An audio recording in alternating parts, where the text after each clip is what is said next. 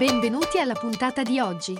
Questo è The Big Fat Voice, il podcast dove psicologia, musica e teatro si incontrano e si intrecciano. Ideato e condotto da Massimiliano Becco Gagliardo. Per maggiori informazioni e per contattare e fissare un appuntamento con Massimiliano, puoi mandare un'email all'indirizzo info chiocciola mbgvoice.com e puoi visitare il sito mbgvoice.com.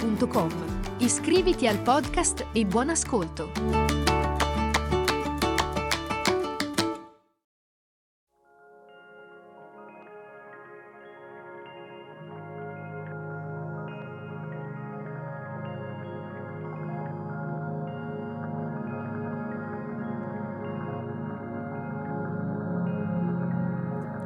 Un aspetto su cui ho pensato di concentrarci nella puntata di oggi è quello che viene chiamato il processo del contenimento. Diventiamo capaci di contenere le emozioni, le reazioni, evitando proprio di eh, reagire, andando dentro di noi per essere presenti nelle, nello sperimentare eh, emozioni quali la paura, la delusione, la frustrazione, la deprivazione, che eh, in, in, inevitabilmente si manifesteranno quando permettiamo a eh, qualcuno di eh, diventare importante per noi nella nostra vita. Quando siamo bambini è naturale desiderare e aspettarci che le persone che abbiamo intorno si prendano cura di noi e soddisfino i nostri bisogni fondamentali. L'abbiamo visto più volte. Siamo, mm, abbiamo bisogno di cure, di attenzioni, vogliamo che siano presenti, affettuosi, accoglienti, che ci ascoltino, sensibili, che siano in sintonia con noi, che supportino eh, la nostra crescita, i nostri talenti, i nostri doni, le nostre individualità, la nostra energia vitale, vitale le nostre, eh, ehm, le nostre emozioni, il nostro modo di essere. Raramente tutti questi bisogni vengono appagati per la maggior parte del tempo e ci sentiremo, ci sentiremo quindi deprivati in molte di queste eh, aree. Eh, diciamo che pressoché tutti troviamo dei modi per compensare questa mancanza andando avanti in qualche modo e spesso sopprimendo anche semplicemente il dolore che sentiamo per non aver ottenuto quell'amore di cui sentiamo la necessità. A volte siamo in contatto con questa sofferenza, ma per lo più invece siamo disconnessi dalla percezione di questo dolore finché non ci leghiamo intimamente con qualcuno. Allora, normalmente, proprio in questi casi, i nostri bisogni soddisfatti dell'infanzia emergono mm, immediatamente. Magari non subito, non subito all'inizio della relazione, viviamo un periodo, eh, quella che gli inglesi chiamano la honeymoon, cioè la luna di miele, no? Un periodo di grazia nel quale eh, possiamo pensare di aver incontrato addirittura la persona ideale nella nostra vita. magari in alcuni casi lo è, ma eh, sempre se siamo in contatto con eh, la maggior parte delle parti che ci compongono. Con il tempo magari iniziamo ad accorgerci che eh, l'amico, l'amica, il compagno, la compagna eh, non ci dà quello che vorremmo, spesso questo accade in modo simile a quello che abbiamo sperimentato quando eravamo piccoli, anche se all'inizio potremmo non riconoscerlo. Allora se non abbiamo gli strumenti e la visione necessaria reagiamo in maniera automatica, eh, accusando, arrabbiandoci, attaccando, oppure diventando compiacenti, chiudendoci, ritirandoci nel nostro mondo, prendendo le distanze e comunque diamo la responsabilità al eh, partner che abbiamo di fronte. Vediamo l'altro per quello che è, perché il desiderio di essere soddisfatti e di vedere soddisfatti i propri bisogni è più profondo e più urgente del vedere la situazione esattamente com'è e l'altro di fronte a noi per quello che è. E senza la comprensione e le indicazioni pratiche su come affrontare questo dolore non troviamo altra alternativa se non quella di reagire. Allora, proprio a questo proposito, ho pensato di mettere insieme sei principi eh, come strumenti, sei strumenti fondamentali a cui possiamo riferime, fare riferimento, proprio per quanto riguarda il contenimento e questo sentire.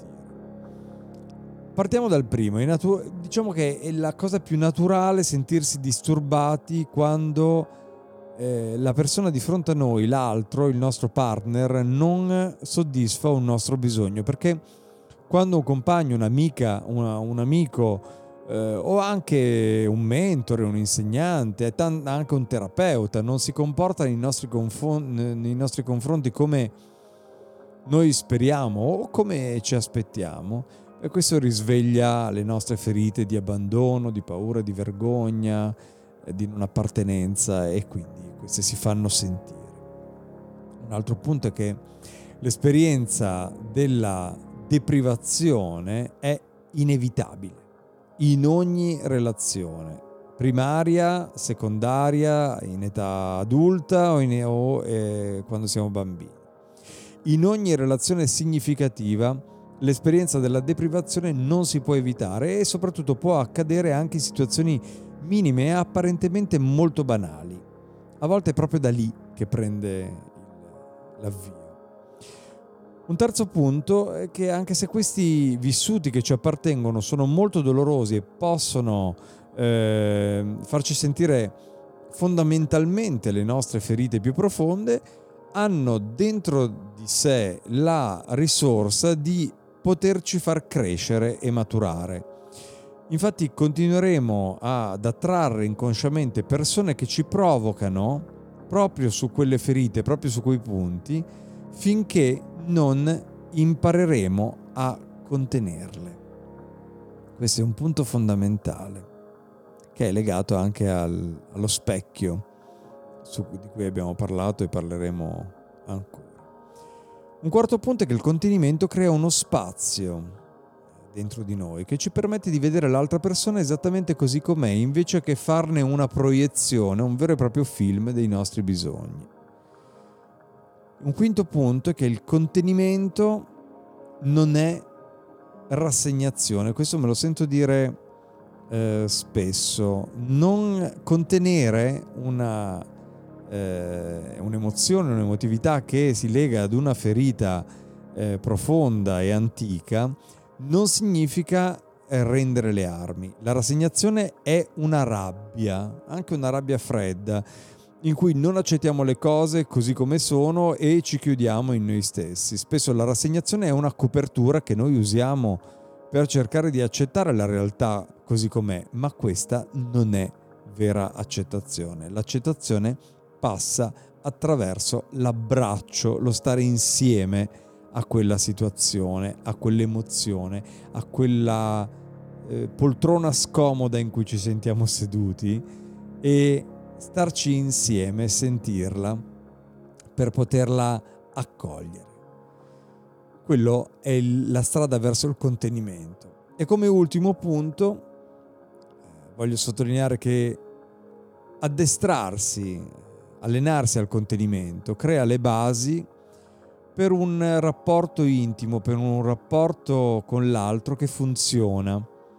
Chiunque sia l'altro, che siano amici, che siano rapporti di lavoro, che siano rapporti professionali, eh, che siano rapporti romantici. Eh, l'intimità funziona, entrambe le parti riconoscono i punti di forza e i limiti della connessione stessa.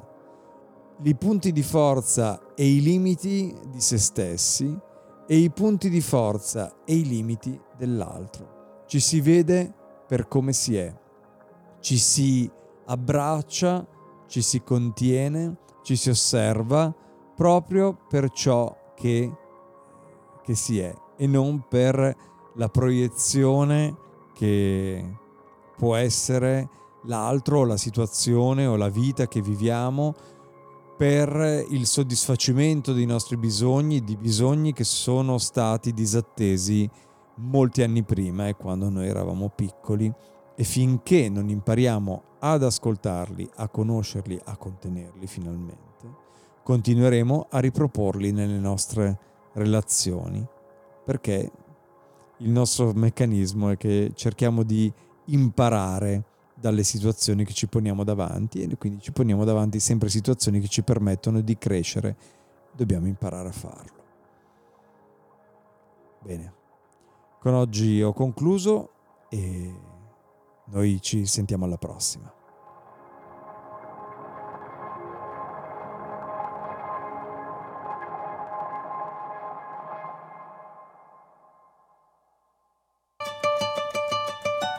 Hai ascoltato The Big Fat Voice, il podcast dove psicologia, musica e teatro si incontrano e si intrecciano. Ideato e condotto da Massimiliano Becco Gagliardo.